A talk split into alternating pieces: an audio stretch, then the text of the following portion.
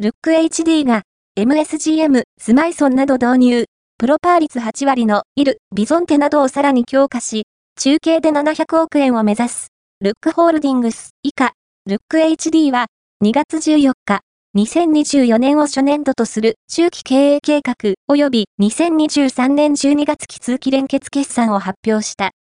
売上高は554億7500万円、前年比1.4%増。営業利益は30億6900万円、同17.1%減。親会社株主に帰属する当期純利益は24億5800万円、同7.7%減と増収減益だったが、中期経営計画の最終年度の2028年12月期で売上高700億円、営業利益50億円を目標と設定し、積極投資で計画の達成を目指す。